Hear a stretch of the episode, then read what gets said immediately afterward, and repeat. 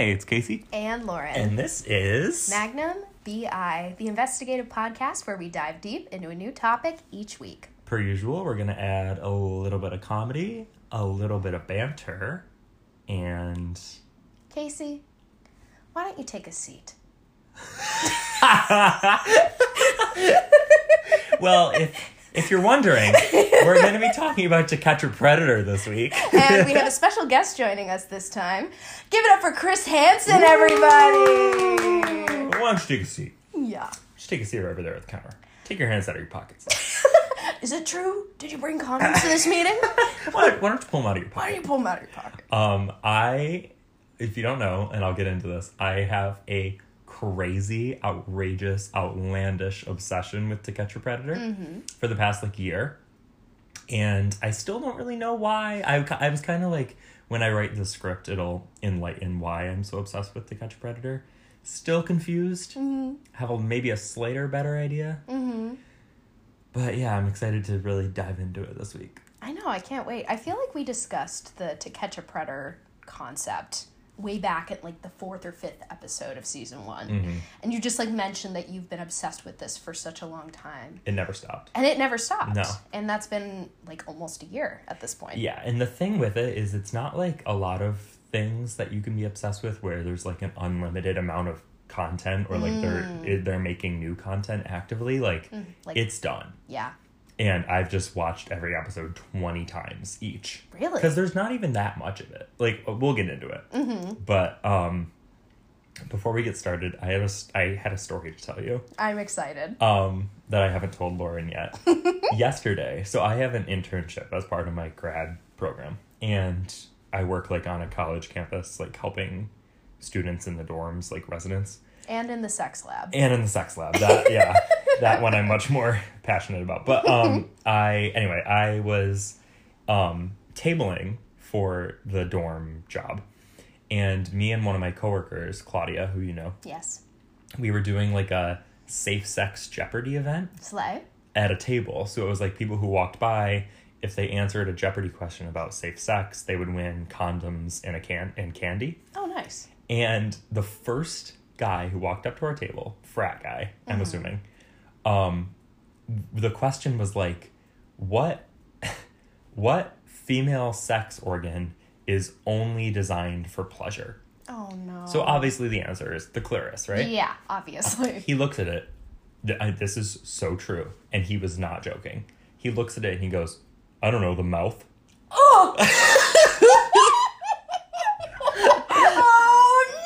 And me and Claudia, we looked at the question, and we looked at him, and we looked at the question, and we were no. And he was what? I misread it. I don't know, the clit? And it's you didn't misread that. You did not. That was a Freudian slip. That was, oh my God. If you said to this man, so no head, he would kill you. Yeah. Fuck, dude. I was oh my God. I think I would have been horrified. I don't know what my face would have done in that moment, but it would not have been PC. No. It would not have been pretty. It was wild. It was, yeah. Anyway. God. But what a great transition. So this week, we're going to be talking about To Catch a Predator. Let's go fucking get one. Let's go fucking get it. Yeah.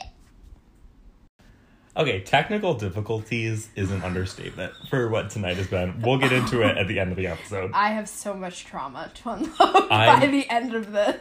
Lauren, I'm not doing well. I am not okay. And I have to do research when I get home after this. It's 8 o'clock at night. Are you serious? Yeah. Oh, man. Well, anyway. Let's catch some predators. Let's catch a predator or two, shall we? Let's go. All right, so... As I said in the beginning, I am deeply obsessed with To Catch a Predator. Yes. Have been for about a year. Yes. You wouldn't think of it as somebody's comfort show. Yeah. It's very much my comfort show. It's that show that, when I, had a lot going on that day, I don't want to think too much, I don't want to learn anything new, I put it on. And it's just, very relaxing for me. I don't know why. I'm not saying that's a good quality on my part, but that's simply my truth. Do you want to know what mine is? What? Kitchen Nightmares. Which is very similar energy. It's just a lot of yelling. Something bad is going on. But in the end, good things happen. Yeah. Well, good things don't happen. I mean, depends usually on your perspective. Catch the predator. They do be catching predators. Period. Okay, so trigger warning before we get into this episode. If you know anything about the show, you'll know there are going to, throughout this episode, be heavy themes of child sex abuse, grooming, and a brief mention of suicide. Oh, okay. So if those are things that you don't want to hear about, that's pretty much all we're going to be talking about, so feel free to click away. We're really bringing it back to season one. Yeah, right? This is Eileen part 2. Yeah, literally. Also, I want to say just a couple things. I'm going to add some, nuance to the discussion around this show. But I am by no means excusing any of these men or, child abusers in general. I think that should go without saying. Yeah. But I just want to make that very clear up front. The men caught on the show were inherently planning on doing fucked up things. Mm-hmm. I just think it's kind of worth having a conversation about different forms of justice, what the best form of justice is in different cases, etc. Mm-hmm. And one last thing. A lot of this is very comical. Some of the things that the host of the show says to the men is very funny. Some of it is just, absurd. So it's really easy to laugh at this show. But it's also really important to remember that these men were going to be sexually assaulting children if it wasn't a sting operation. Yeah. So levity, I think, is fine to a certain extent. But, I'm also not trying to overlook, the reality of what's going on in the world every day. Right. You know? Yeah. Okay. Good disclaimer. Casey says no to sex predators. That's my campaign for six on it. The way we literally got a phone call about early voting earlier today. I saw, spam risk on my phone when we were walking in to do this episode, and I opened it thinking it was going to be, your car warranties expired. Yeah. And it was a genuine woman being like, are you voting? And I just walked away because I was like, ah, shit. I had a 3-minute conversation with her. Casey wants to know his nearest polling location, which is good information to know. I will be voting on Saturday. Yay! Okay. We begin in 2004. With Set RC. Picture it. In the deep, dark recesses of MySpace. Circa 2004. The beginning of Romeo and Juliet. The beginning of the end, as it were. So, for context, in 2004, AIM, which your rat is, drinking. He's thirsty. He's, thirsty. Okay. Unofficial mascot of the pod. For context, AIM, which was, AOL's Instant Messenger, began in 1997. Oh, okay. So, at this point, 2004, we're still in a very new age of online chat. Mm-hmm. So the rules and etiquette and decorum of, chat rooms are still kind of being established. And we're in a world where not everyone owns a webcam, mm-hmm. and social media still is, not really a thing. Yeah. So it's much easier to lie about who you are. Age, sex, location, baby. ASL, babes. And they use that on the show all the time. Yes. And also teenagers then and today are able to chat with strangers in a way that they've never been able to do before, mm-hmm. in the privacy of their own home. Yep. So it's not a creepy man approaching young children on the corner of the street or on the playground. It's kids in their home where parents think that they're safe, mm-hmm. being groomed. Yep, and it's completely uncharted territory because there has never been anything happening like this up until this point. Yep. And, I mean, it still exists today, just, more covertly and, differently, but, this was the Wild Wild West in a lot of ways. Did you ever do internet safety, assemblies when you were younger? Actually, no. Are you serious? No, we should have. For whatever reason, my elementary school, well, not for whatever reason, they were obsessed with, the internet is unsafe, people are gonna lie to you, blah, blah, blah, and I still went out and found the deepest, darkest recesses of the internet. Mm-hmm. Not because I was a depraved child, but because I was curious. Yeah, you're curious. I mean, mm-hmm. it makes sense. Mm-hmm. Teenagers will always test the limits, mm-hmm. see how far they can go. Mm-hmm. That's a natural part of growing up and of learning how the world works. Mm-hmm. And I think it's just, dangerous. Oh, yeah. You know? and I think a rotten little part of my rat brain, as soon as it hears, you can't do X, Y, or Z, I'm gonna fucking do it. Yeah, of course. Any teenager knows that feeling. Yes. It's fuck you, I'm gonna see what the dark web is about. Yes, especially, in this case, when you're, horny and you want to experiment with sex for the first time, you're learning about sex for the first time, there's someone showing you attention, like, of course, you know. We love attention here on this pod. Yep. Don't we ever? Yes, we do. So this led to a number of very high-profile cases in which young, like in real-life cases, in which young teenagers would meet with older men that they'd met online, and then they were subsequently raped or murdered. Jeez. And or murdered. So I wouldn't call it like a panic, but around this time, internet-induced sex crimes kind of sparked like this really big widespread fear through the US because older people with children didn't understand the internet and their children who grew up with it understood the internet in a way that they like couldn't even begin to comprehend. So it was kind of a really bad situation in a lot of ways. On the first episode of To Catch a Predator, they did like a focus group with a bunch of parents and asked them like, do you think your kid is unsafe online? Like, what do you think your kid's doing online? And one of the parents, the mother, said, quote, their social naivete coupled with our digital naivete is a dangerous thing. Ooh. Which is true. Yeah. Which is very, very true. Yeah, that's a hot take. So in 2004, Dateline NBC, which was a nighttime or is a nighttime news magazine program, released the first episode of a show they called Dangerous Web. Ooh. So it was an hour-long segment in which the reporter, Chris Hansen, went undercover to catch men who were trying to groom children on the internet. Chris Hansen was an NBC reporter who had made a name for himself in the years leading up to Catch a Predator. For NBC, he covered the Columbine shooting, the Oklahoma City bombings, the Unabomber, and the September 11 attacks. Holy shit. So he was, like, getting up in the investigative journalism world. I was going to say, I mean, I kind of always assumed, based on, like, the overall scuzziness of the concept of this show, that they would have just, and no disrespect to Chris, but they would just have, like, some guy. You know, not somebody that's covering bombings and shootings and 9/11. Yeah, he's like an accredited journalist. Yeah, and that's the thing is like, my next point is today, however, he's best known for To Catch a Predator. Is like, this is something that was meant to be like a one or two off thing, just like an investigative piece one night, and it ended up being a phenomenon. Yeah. He just, like, capitalized off of it. That's insane. He's literally, like, the Mr. Rogers of sex crimes. Everyone knows. Could say.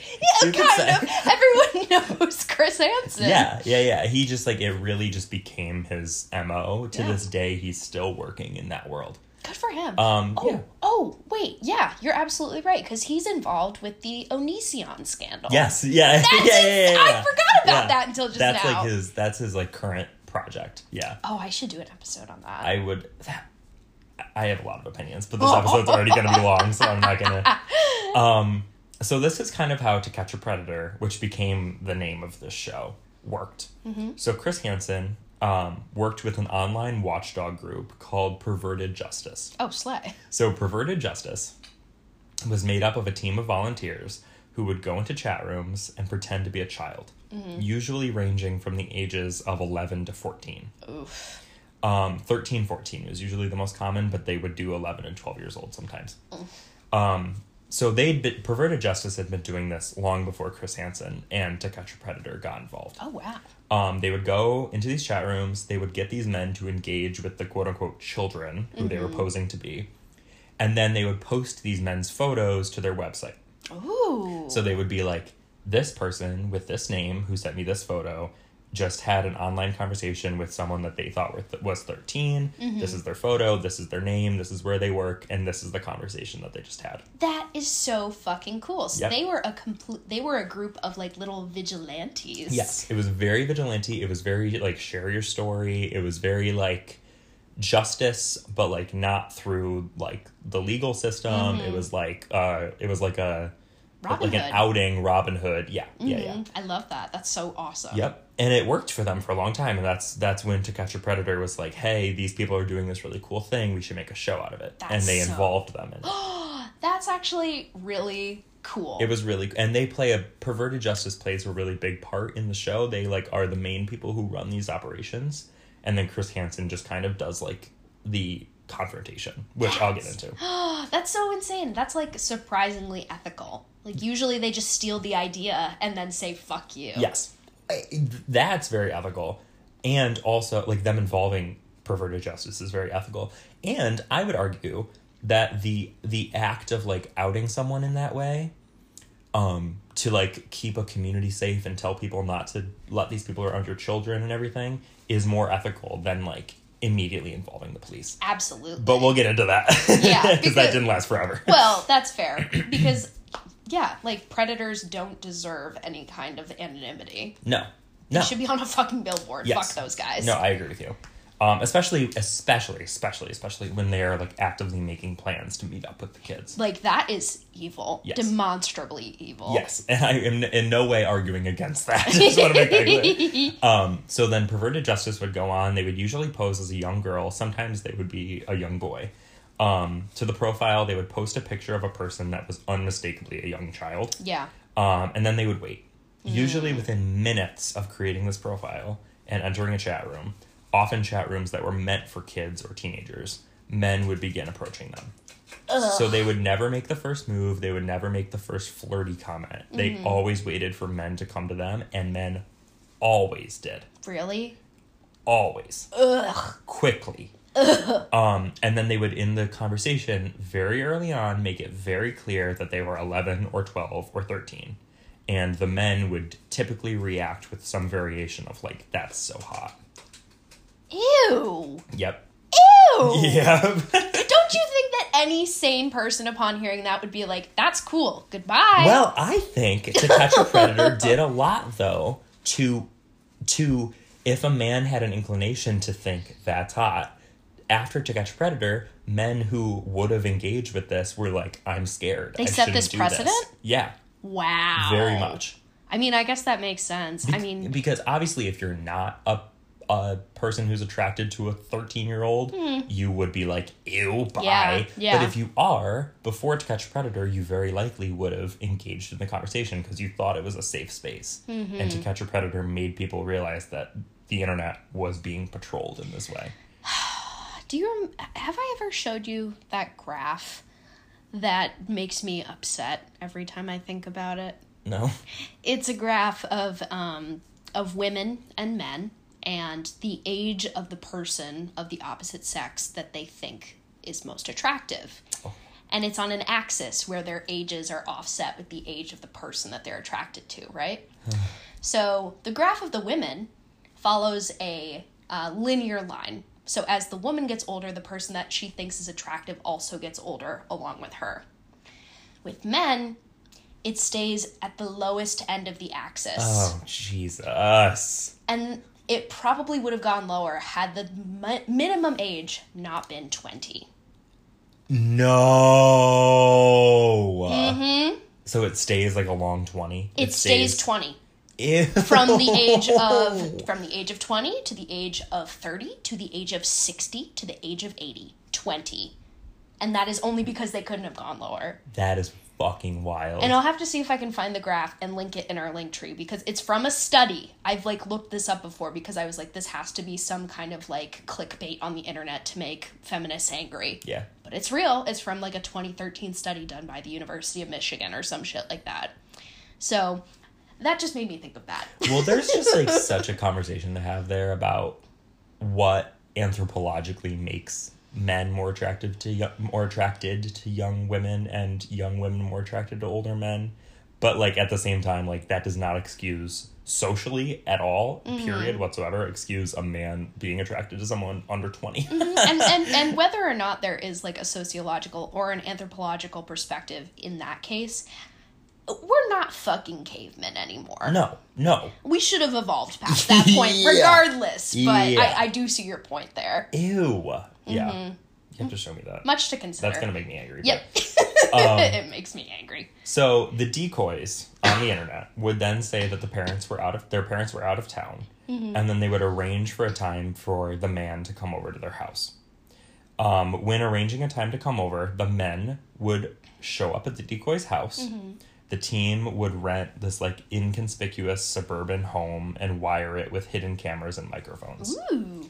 A young-sounding voice would invite them in and ask them to sit at the kitchen counter. Mm-hmm. So the young voice always said, like, hey, come on in, sit at the kitchen counter for a sec, okay? Or, I'm just picking out a jacket for our bike ride, take a seat. Or a really, like, common yet bizarre one that the decoy would use was, like, they would say, like, hey, man, sit down to the counter for a second. I whacked my toe on the banister. I gotta get a Band-Aid. I whacked my toe on the banister. They'd be like, dude, my mom's gonna kill me if I bleed on the rug. I gotta get a Snoopy Band-Aid because I'm 12 years old. Be right down, dog. They would say that, like, all the time, and I don't, like, know why, because it clearly didn't work, because they would say that, and then the men would be like, okay. Like, either they'd, like, start to, like, retreat from the home, or they would be like, all right. Like, how many banisters are there? Like, what is happening in the 90s? If you're wagging your tail that often, we should talk about strategies to, like, walk slower. we should do some restorative toe whacking and undo it. Yeah, I don't know why they use that one so often. That's awesome. So they would invite them in. Mm-hmm. In later episodes, the To Catch a Predator team started hiring, like, 19-year-old drama students to play the decoy. Oh. So instead of there just being, like, a disembodied voice from the other room that was inviting them in, like, a young-looking person would show up at the door and invite them in. Oh, no. So then it made them feel, like, they show up, they see this person who looks like the child that they'd been talking to online, and they feel more comfortable, and they come in. Ugh. One of these decoys is hilarious. Uh-huh. Because he... I'll show you a picture after this. Mm-hmm. He looks like a 30-year-old man with a receding hairline. And the men show up and he's like, hi, I'm just a 13-year-old looking to experiment. I'm 10 years old. And he's, like, balding. Did you ever know any kids in middle school that started to go bald? No. Because there was one in particular from mine that I remember very particularly, and I'm not going to say his name, but he was a football player, and he was a hockey player, and I used to think he was so cute. I love a hockey player, but by the time we were seniors in high school, it was, like, back beyond his temples, and I don't know what karmic justice he was experiencing, but it was fucking foul. It's sad. It's really, I'm like, I really think that I'm not going to go bald. Because both sides of my family have a lot of hair. Good. But, like, when you're that young, it was tragic. Yeah, it was bad. And he used to be so cute. And then I was like, oh. That's so sad. You're 18. That's bad. So the men, with varying levels of hesitance, mm-hmm. Usually less hesitant in the earlier episodes than they were in the later episodes, but they would come inside, they would sit at the counter, and they would wait for the kid to come out and meet them. Right. Once the men sat down, they would sometimes help themselves to a plate of cookies that were left on the counter, or they would strike up a conversation with the decoy in the other room, or they would kind of, like, look around the house and make comments about it. Mm-hmm. Then, after a minute, Chris Hansen would appear from the other room, mm-hmm. wearing a blazer. A blazer. Holding a manila envelope, and say, why don't you take a seat? And we're back again. Full circle. Yep. And in these moments, Chris had some, like, real fucking zingers. Uh-huh. I wrote a few of them down. Okay. He walks out. He says, I guess I'm probably not the surprise you expected, am I? Or, so I hate to be the bearer of bad news. Oh, classic. Or, did you have a hard time finding the place? Or my favorite one, and one that he, like, clearly enjoyed dropping, the man went to give the decoy a hug, and mm-hmm. clearly the decoys are told not to touch the men, because, like, every time the men go to make any sort of physical advance on the decoys, the actors, like, just run to the other room. Right. The man went to hug the decoy, and Chris comes out, and he goes, what? No hug for me? So you can tell he was, like, eating it up. I would be eating it up. Like, yeah. That is an awesome job to have, to be like, hey, you fuck. Yeah, like, who the fuck are you, dog? Yeah, what are you doing? And it's so funny, because the men, they always begin to panic. So there's always this, like, really, like, super visceral, visible... The color drains out of their face. They begin mm-hmm. shaking. It's really obvious. Mm. A lot of the times, most of the times, they think that Chris is either a cop mm-hmm. or they think that he's, like, the child's dad. Yeah. Yep. And they start just, like, panicking. Oh, yeah. And because, I mean, he's a white guy. And, yeah, he's a tall white guy who, mm-hmm. like, was wearing blazer. He's very composed. Mm-hmm. Like, yeah. He was expecting them. Yes. One of the really good things that To Catch a Predator did, I think, was they moved around the country to do different stings. Mm. So, not including the spinoffs, these are in order, all of the stings that they did. Okay.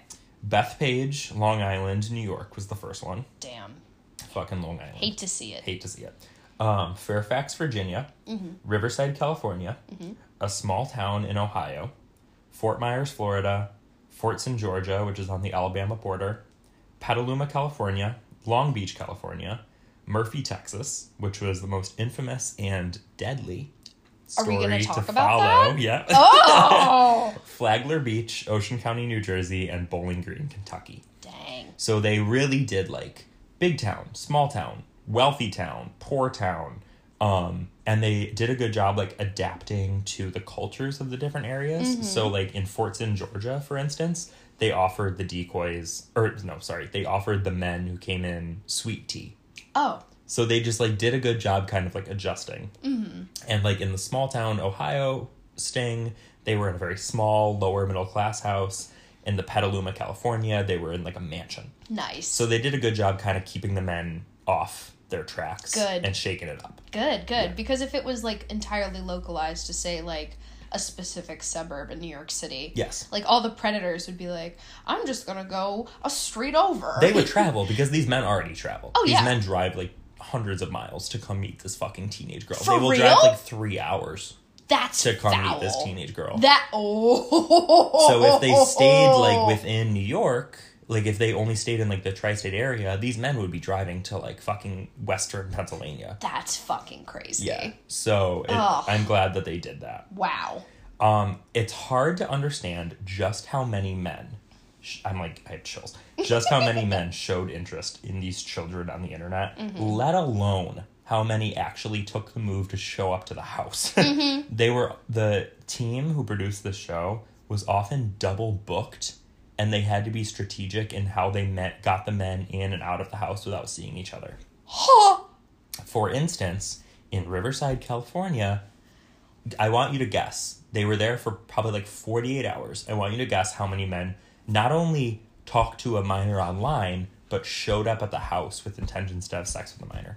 In California? In Riverside, California, which is like Southern California. I'm thinking Hollywood Scandal. 48 hours. I want 48 hours. I'm gonna go big. I'm gonna say 20. 51. 51 in a 48-hour span, give or take. 51 men, and that's again. Not including the people who just talked to the kid online but then never showed up. 51 men walked into that house. 51 men. Oh, isn't ew. That foul? That actually makes me feel ill. I have, like, shivers. So after the men sat down on the counter, Chris began interrogating them. Mm-hmm. So they sit down, he stands over them, he's holding the case files, and he usually asks them to take their hands out of their pockets. Mm-hmm. So I've compiled a list of the most common excuses that these men give for why they were there to meet an 11, 12, or 13-year-old. Okay. Now, these are not mutually exclusive. They often give one of these excuses, and then their story changes, or they kind of give two at once, or whatever. Right. This is also in no particular order. But mm-hmm. the first one is the most common, and is pretty much universal. They weren't going to do anything. Right. So this is standard across all the predators. Of all of the hundreds of men who were caught in To Catch a Predator, I can think of, like, 3 or 4 who were totally forthright about their intentions of being wow. there. Literally everyone else insists that they were only there to talk to the kid and they had no sexual plans. That is, like, the most common excuse and pretty much a universal excuse. Who the fuck is going to believe that? Like, respectfully, what brain-dead idiot is going to be like, oh, so you just drove, like, 300 miles to have a chat. And then Chris always says that, too. If the guy's, like, 30 mm-hmm. and he's like, oh, I just wanted to make a friend, Chris was like, you don't, there are no 30-year-olds you can hang out with. Mm-hmm. Like, he always called them out on that. Good. Yeah. Good. Oh, let's go, Chris. The second excuse, they didn't know that it was a kid. Okay. So they say that they came to the house to meet this person. They met this person online. They might have had sex with this person, but they didn't know it was a minor. Or they thought that the kid was 18, or 19, or 45. Like, they claimed that the kid told them a different age. So this is an example of this. Michael Willis, I think, who was a 45-year-old caught in the Fort Myers, Florida investigation, who had the screen name Generic White Male. Great. Chris tells this man that the girl he was there to meet and the girl who he sent pictures of his penis to was 15. Right. And the man, while eating a cookie, says in the least convincing voice ever, "What? No way." Just like that. What? Flat, face did not move. Wow, like, great. He then proceeds to throw the cookie onto the table and say, "You know what? I don't want this cookie. I just want to get to the beach." No. So they always just like pretend that they didn't know that it was a 14-year-old, even though clearly within two messages the kid says, "I'm 14." Oh my God. And I'm sure like in his little manila folder, he has everything itemized. He says, "Well, I have the transcript." Exactly. He's like, "Let's take a look, see, at your AOL instant messages where the creep is like, oh, 15 is so hot. Yeah. You're so mature for your age. I want to like eat your young pussy." Not that. Dude. So another reason. The person online, the child, said that they were a minor, but we were in a role-playing chat room. What? So an example of this was David Schumacher, who was a 21-year-old man who was caught also in Fort Myers. Not that. David was a white man, objectively. His last name is Schumacher, but he walks with, like, his pants sag down. He has a flat-brimmed snapback. He keeps saying, like, "dog" and, like, "you feel me?" Like, he just thinks he's very, like, he thinks he's all that. Yeah. So Chris says to him, "Do you see an issue with a 21-year-old coming over to visit a 14-year-old home alone?" Yeah. Yeah. And David says, "I didn't know she was 14." And Chris says, "She told you." And David says, "We were in a role-playing chat room." Mm-hmm. Meanwhile, this chat room was not role-playing. Yeah. In fact, it was called Florida Romance.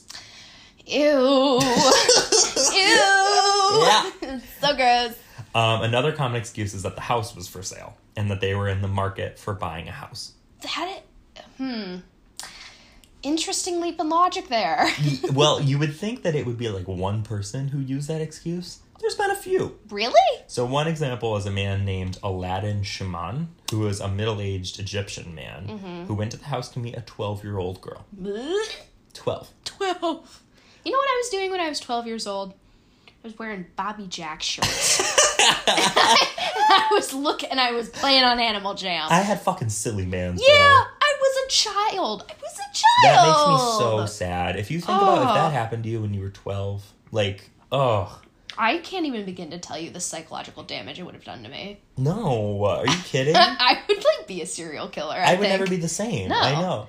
So Chris comes out, he sees Aladdin, and before anything, Aladdin shakes Chris's hand, and he says, "Thank you, sir. Nice seeing you. How are you, sir?" And Chris is like, "Oh, I'm fine." Oh, my God. Chris asks what he was doing there, and Aladdin says, "Just hanging around. I know that this house is for sale." Whoa. And again, he's not the only one. Another man, also a middle-aged Egyptian man, coincidentally, named Mohammed Abdallah, who was caught in Flagler Beach, Florida, says that he was driving around looking for real estate. Chris says, "So you just happened to be going by and you saw this blonde woman out there and she waved you in. What an amazing coincidence. You're a lucky guy. You're just driving along and this good-looking girl waves you in." And he's like, "Yeah, I was here to buy the house." What the fuck? Like, what? So why crazy. Is that where your mind goes? I know. I'm trying to think, like, God forbid I ever have to, like, lie to somebody like that. I'm not going to be like, I'd like to purchase this home. Like, why is that the first? Yeah. I don't know. Another excuse is that they were there to mentor the kid. Oh, no. That's even creepier. So a man named Stanley Kendall, who was a 54-year-old man caught in Murphy, Texas. Wishful thinking, maybe. Let's guess what the 54-year-old man named Stanley, who was caught in Murphy, Texas, does for a living. A daycare worker. A middle school math teacher. Oh, ding, ding, ding, bing, bing, yeah. Child predator. And he was there to be a what? A 13-year-old boy. A 13-year-old boy. Yeah, he'd been working as a middle school math teacher for 23 years when he showed up to the house to meet a 13-year-old boy. I think that is every parent's worst nightmare. Oh, and he looks like... Does he have the mustache and the glasses? Yeah, the glasses. Of course, It's dangerous to say that a pedophile looks a certain way because obviously they don't, you know, whatever, that's misleading, but, like, that's, like, archetype pedophile. Mm-hmm. When he gets there and Chris, like, calls him out, mm-hmm. he says, probably, I was thinking the part of me that's Christian was going to talk him out of it. And Chris says, so what part of the Bible tells you to say all of this stuff here in the chat? I love to suck cock. Play and suck balls. Play with and lick nipples. Lick and fuck ass. Where is that in the Bible? Explain that to me. Is that Old Testament or New Testament? Chris Hansen! You fucking legend! That is incredible. And Stanley Kendall just says, neither. Neither. That's in the revised version. Yeah. That's in the one online. That's King James. That's King James. Another man... whose name, I'm sorry, I simply can't pronounce, but he was a 34-year-old Indian director of software development for a very large computer company, was caught in Fortson, Georgia, trying to meet a 13-year-old. He's very good-looking, he's married, he has a high-paying job, and an MBA, and he tells Chris that he was just there to make sure the 13-year-old girl was focusing on her studies. Why is that also another go-to? Yep. I don't like that. Another excuse is that they showed up to the wrong house. Mm. They were there for a different reason. For instance, one man named Thomas Coffin, who was there to meet a 14-year-old girl, said that he was there to find a job doing blacktop ceiling. Mm. At night? At night. With a child. With a child. Yeah, I really need something sealed. When I was 13, I loved inviting men over to talk about sealing my parents' blacktop. That's like how I spent my time. It's like, yeah, look at the holes in the driveway. I gotta get someone over here. Mom's not doing it quick enough. I'm gonna help out. Yep. And the least common excuse, the very rare exception, is when they tell the truth right away. Yeah. So, for instance, a 43-year-old man in Riverside named Walter Babst, who was there to meet a 12-year-old girl. He was a high school teacher also. He was also charming and attractive. He mentioned in the transcript that he wanted the 12-year-old to make him eat his own semen. Whoa.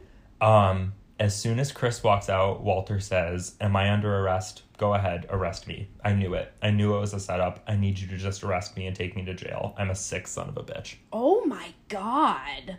Oh no. Another man named Vincent Ambrosio was another 20-something caught in Fairfield, Connecticut. He was another one who just, like, admitted it right away. He's dubbed the Undertaker Predator online because he showed up to the Sting House wearing a wide-brimmed black cap and a black trench coat. Cool. Once Chris comes out, he immediately starts bawling. Oh. He says, "You know what? I have nothing to live for anyway. My life's a mess.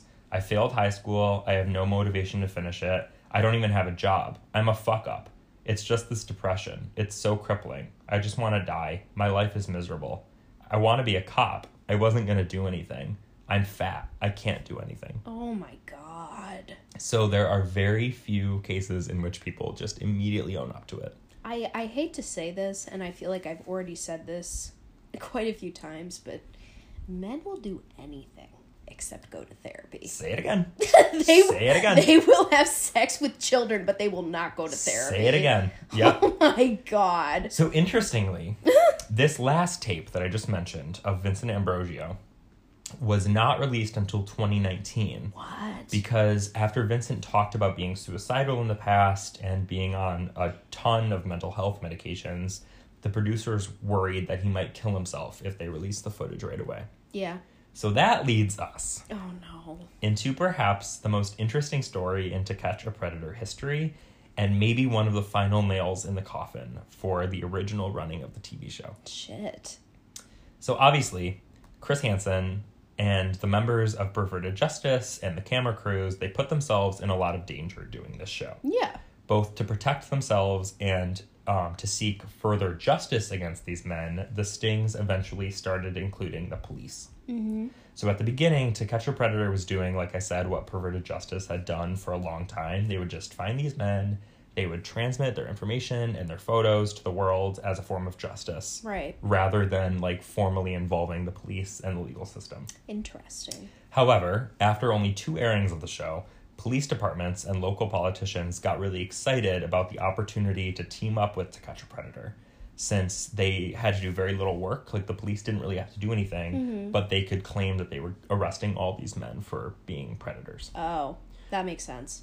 So in almost every investigation, except for those first 2, the police were always on the scene. Mm-hmm. Chris would interview the men at the counter. He would say, well, there's something I need to tell you. Mm-hmm. I'm Chris Hansen with Dateline NBC, and we're doing a story on men who try to meet children on the internet for sex. The men would then leave. They would either run away when the cameras came out, or they would just kind of, like, shyly, like, walk out with their tail between their legs. And once they were outside, they would be arrested. Mm-hmm. So there were only 2 instances in which violence was, like, a real threat to them. Whoa. Before the police became involved. So David Kay, who was a middle-aged rabbi in Virginia, who was trying to meet a 13-year-old boy, saw the cameras, and he lunged at a cameraman, having to be pushed away by a security guard. Whew. He left on his own, and since this was before the cops were involved, he was never arrested. What? Even after he tried to assault somebody? Mm-hmm. What the fuck? And me, a 13-year-old boy. Yeah, what the fuck? Like, what the fuck? I feel like one of these things is more intense than the other. Yeah, well, they had video of him assaulting the guy, yeah. So it's like, oh my god, okay, that's neither here nor there. And Dan Allen, who was a 49-year-old man in Riverside, California, who was trying to meet a 13-year-old girl, upon seeing the camera crew, he said, well, I'll shove that camera down your throat. Whoa. So other than these 2 instances, there was never any violence against Chris or the camera crews or anybody. And even in these 2 incidences, no one was actually hurt. Mm-hmm. But there was one instance, however, in which things took a bloody turn. Oh, no. So in Murphy, Texas, a 56-year-old man named Louis Conradt sent penis photos and explicit messages to someone who he thought was a 13-year-old boy. Not the penis photos. I didn't want to write dick pic. Well, it has kind of the same kind of penis photo, penis dick photo, dick. Dick. Yeah, it's like a syllable. Yeah, penis photo, yeah. Dick. Doesn't roll off the tongue quite as well. Yeah, it's a little more professional. Of course. The genital images.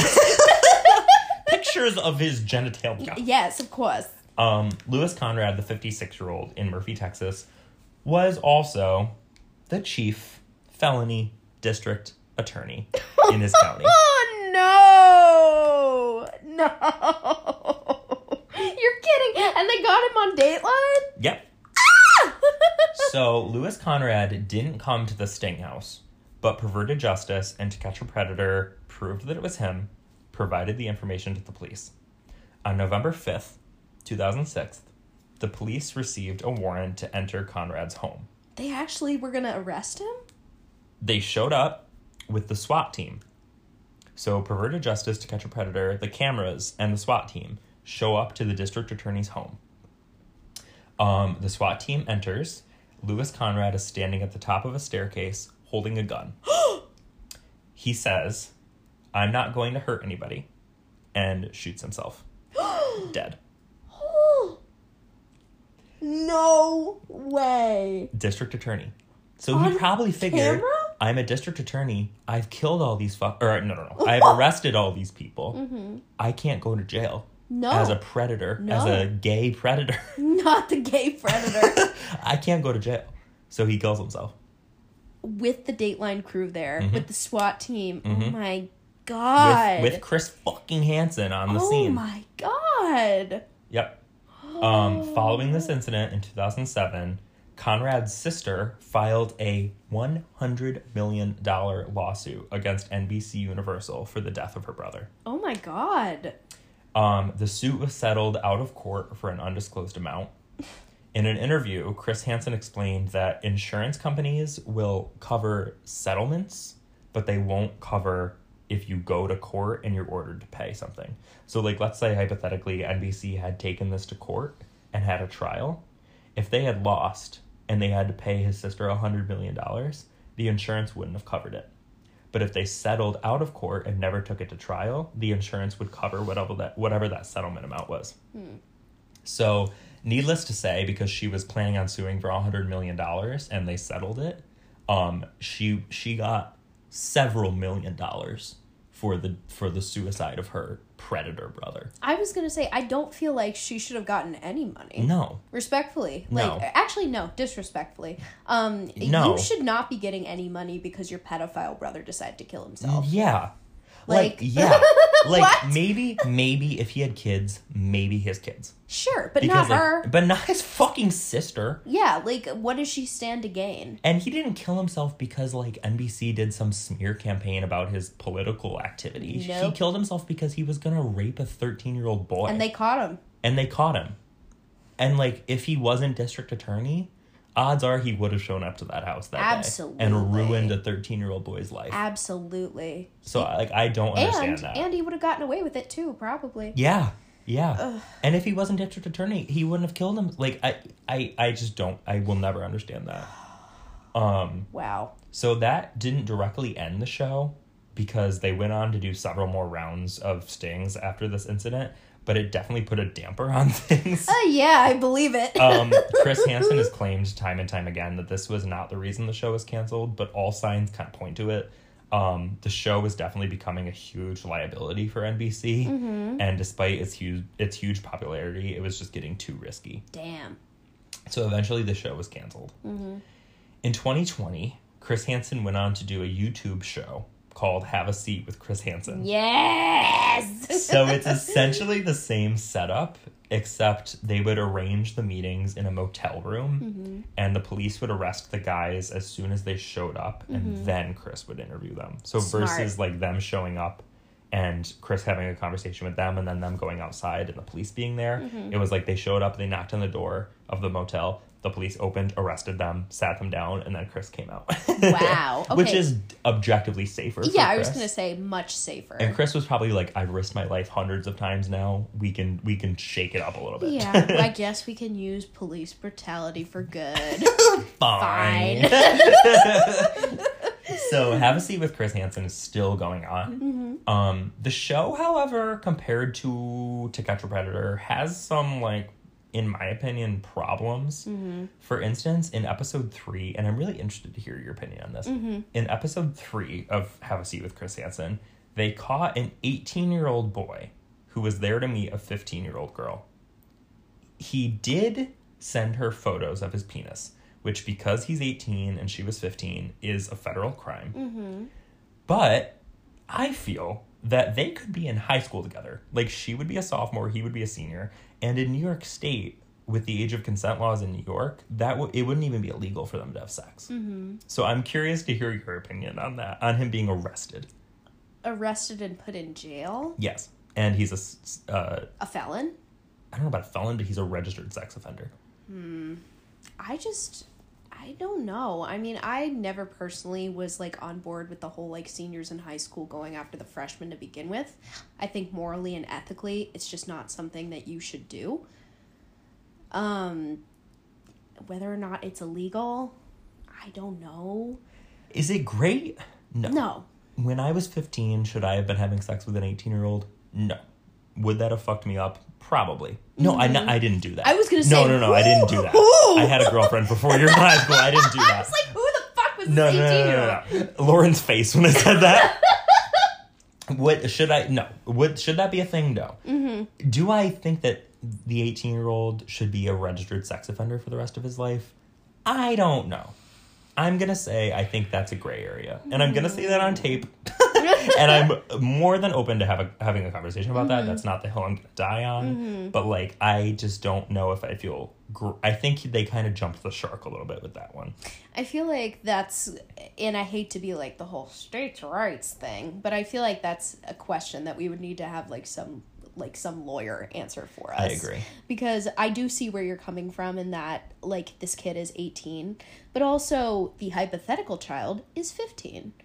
And should a 15-year-old be having sex with an 18-year-old?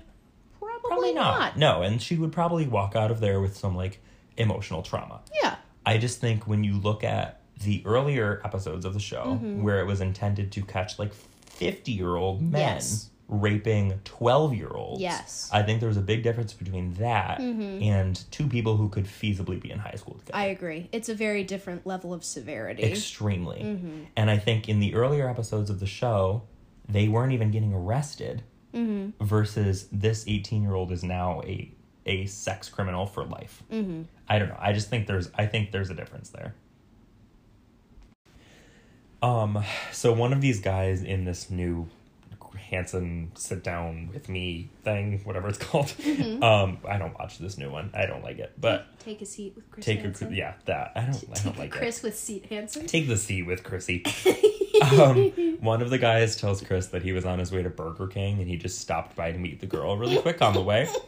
And Chris, I will say, he's still got the zingers in him because he says, "Why didn't you just go to Burger King, get your son a burger, and go home? Now you're here telling me a whopper of a story."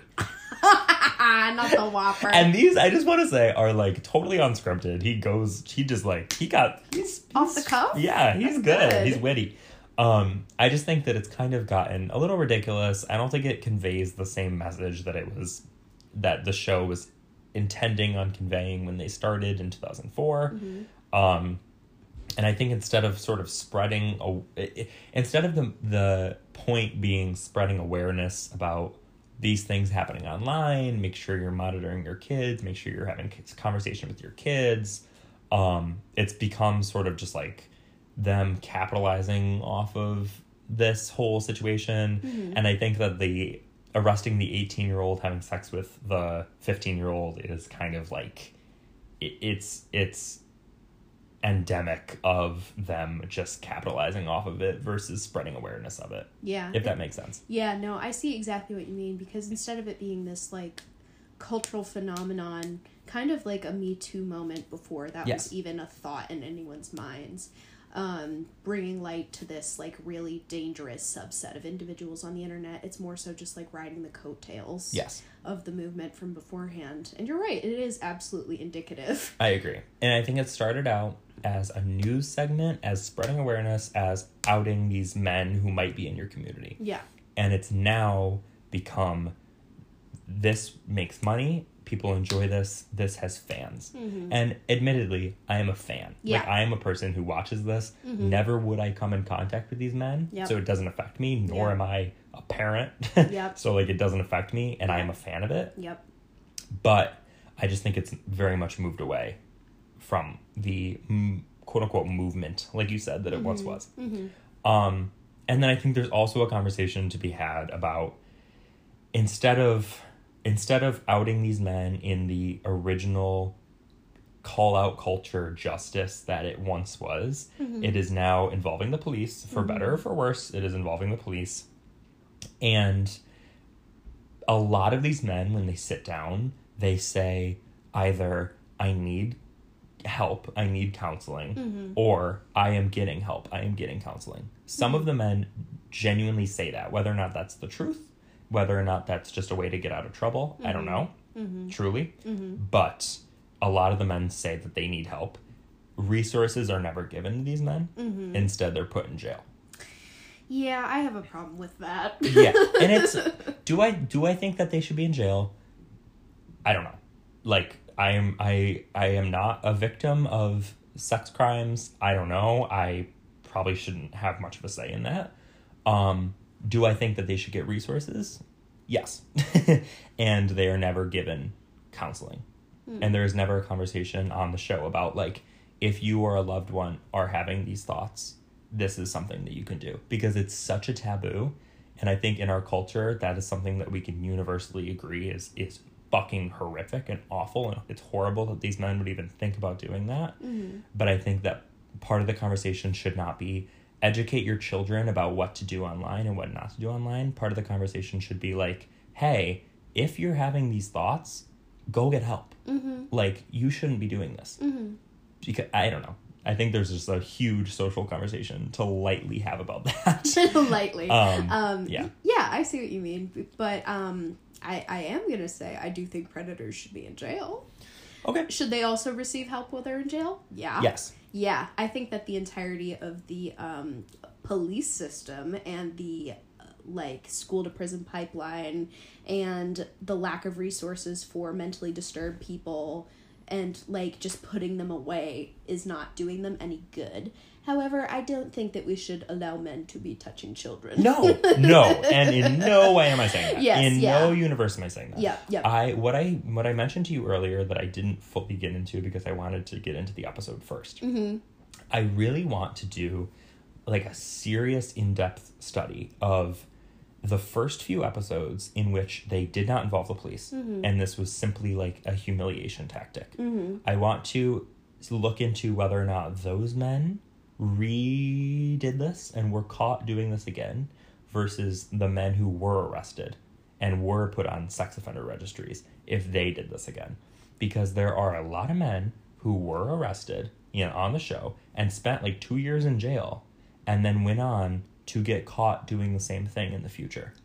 Am I hearing a graduate thesis? That's what I'm saying, Casey. I think this is a graduate thesis, because I think like abolitionist opinions are really hard. It's really hard to work through those things. I sound like a crazy person sometimes when I talk about them, but I just think like it'd be really interesting if there was some sort of like data on whether or not the men who were just humiliated versus the men who were humiliated and put away for 2 years, mm-hmm. whether or not one of those things made a difference more than the other one. Which one's more effective? Yes. Ooh, yeah. Or if either are effective. Like, I just think there's, like, a huge conversation to have here. Show me the data. Mm-hmm. And I think it's just really tough because, obviously, these men are fucked. And mm-hmm. it's fucked. And they mm-hmm. were going to ruin someone's life. Yeah. And in a lot of cases, outside of the show, kids died. Yeah. Like, it's fucked. Yep. I just think, like, in order to have the best outcome, I think we just need to have a really serious conversation about what works and what doesn't work. Mm-hmm. And there needs to be more discussions with, like,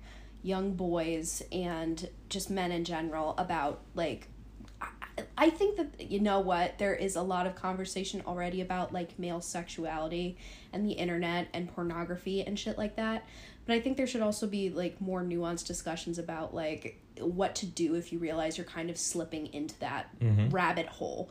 Because I think one of the more interesting parts of the internet, and we kind of talked about this on the previous episode where it's like you can be quietly obsessed with something, is that this has given men like an echo chamber within which they can slide down a pipeline. Yeah. So like you say, for example, you start off liking, like, I don't know, porn where the person on the receiving end is getting slapped around. Mm-hmm. Who's to say that, you know, if you're extremely depressed and extremely isolated and cut off from other people, that that's not slowly going to evolve into, like, a way more violent, drastic form of pornography to the point where you have conditioned yourself to only like this extremely taboo, extremely violent kind of porn. Yep.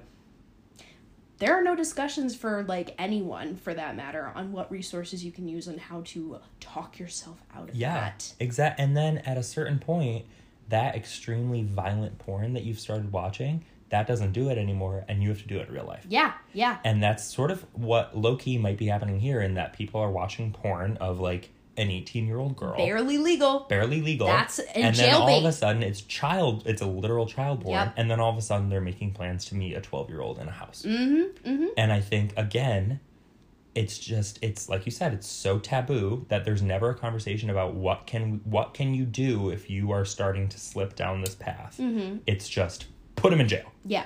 And I don't know if that works. No, it doesn't. Because, like, even though, like I said, predators should be held accountable, they need to be, you know, there needs to be some consequence for doing, like, demonstrably the most fucked up thing you can do to a child. Yes. However, if we can prevent these problems from ever occurring in the first place through having nuanced, open discussions with people about their sexuality, about kink, about all these things, we can just stop it before it happens. And wouldn't that be nice? Yeah. Wouldn't that be freaking nice? Yeah. I just think there are so many conversations to have about this, and they're hard conversations to have because mm-hmm. as soon as you say, for good reason, as soon as you say the words 50-year-old going to meet a 12-year-old, it makes you everyone shuts down and everyone says, that's horrible. Because it is. Yeah. But there are also conversations to have about how to stop that from happening in the first place. Period. And that's what I think is maybe that's why I'm so obsessed with this show, mm-hmm. is like recognizing that this isn't this maybe not is not the right way to go about this. Mm. But what is? I don't know. I don't know. Graduate thesis. Graduate thesis. We should have a podcast. We talk so well. We have, you know what? We have such good banter. We have such good conversation. Are you doing anything Thursday nights? We should buy microphones. No, no, never again. Anyway, I think there's a really interesting conversation to have about punitive justice, embarrassment as justice. I think it's so cool. I really enjoy watching this show. Mm-hmm. And fuck these men. Period. And at the end of the day, it's fuck these men. And at the end of the day, fuck these men. Yeah. That's To Catch a Predator. Holy shit. Yeah. I feel like we really went off there at the end. We did. We had a full conversation. We might get canceled. I guess we'll see what happens. Yeah. Goodbye, Social Justice Podcast.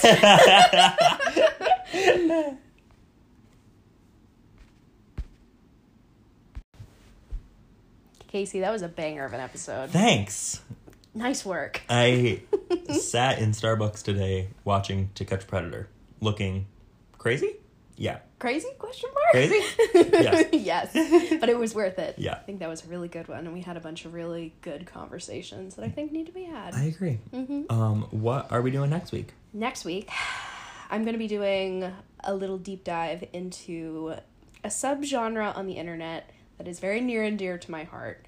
It is indie horror on YouTube. Indie horror on YouTube. And just like indie horror on the internet, because there are so many things, so many little crevices and cracks that I've like found myself in over the years as a socially inept teenager that I feel like are just hidden gems when it comes to media that is self-produced, that is deeply creative, that is interesting, terrifying, and a little rough around the edges, but in a heartwarming way. I'm excited. It's going to be good. I have a bunch of different things we can talk about.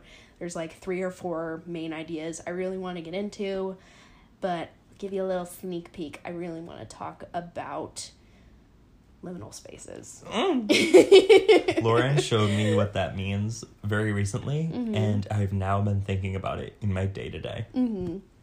So we're going to get into that next week. Are you going to talk about Half-Baked? Half-Baked? What's it called? That web comic. Which one? The one you told me about in the car to Buffalo. Homestuck. Homestuck. No. Half-Baked Homestuck. That would be more like a Flash Player retrospective, which I'm also planning on doing. Okay, good. Good. So we'll probably talk about Homestuck at some point. And I will reveal how cringy I used to be in high school. I'm excited. We have that to look forward to next week, a little indie horror on the internet. I can't wait to get into it. I am so beyond excited to get into it. Hopefully next week we have better audio equipment. I don't want to talk about it. You really don't? I simply to you. Honestly, no. We can open with it next time. We've had... It's the never-ending saga of trying to get microphones. And if this was the only thing I had to do, and if I worked at a restaurant and did a podcast, this would just be a blip on the radar. Yeah. But right now, it's not Wonder Under the Bridge. This is a tsunami, bitch. If you're gonna let me down gently. Don't pretend that you don't want me. I love you is water under the bridge. Adele would not stand for this, and neither will I. I'm tired. Well, thank you guys for listening. Yeah, I hope you guys enjoyed the second episode of our second season. Oh my god, Tutu. I know. Tutu in 22. That's lucky. Angel numbers, right? I don't feel very lucky right now. I'm going to be honest with you. I feel as though I was cursed by a witch. Well, hopefully we don't get caught by any predators. I'm hoping. I hope that you guys tune in for next week's episode. Well, follow us on Instagram and TikTok at Magnum BI Pod. You can also listen to some of our old episodes, which are up on YouTube. If you just search Magnum BI, it should pop right up. If you're listening on either Spotify or Apple Music, we are on one and the other. So Follow us, listen to us, rate us on both. Rating helps a lot. Give us a review. Share it with your friends. If you have any nuanced tales about internet indie horror, feel free to drop us a line at magnumbipod@gmail.com or on Instagram. We do check our DMs. We do check our DMs. They do be sliding in, and we do be checking. And we go, damn, that's fucked up. And we go, god damn, sorry you went through that. Yes, I'm sorry, girl. That's uncomfortable. And we really appreciate you guys listening to us. This is the highlight of my week. Honestly, yeah. I look forward to this every Thursday night and every Monday. And we love you. Magnum BI. Bye. Bye.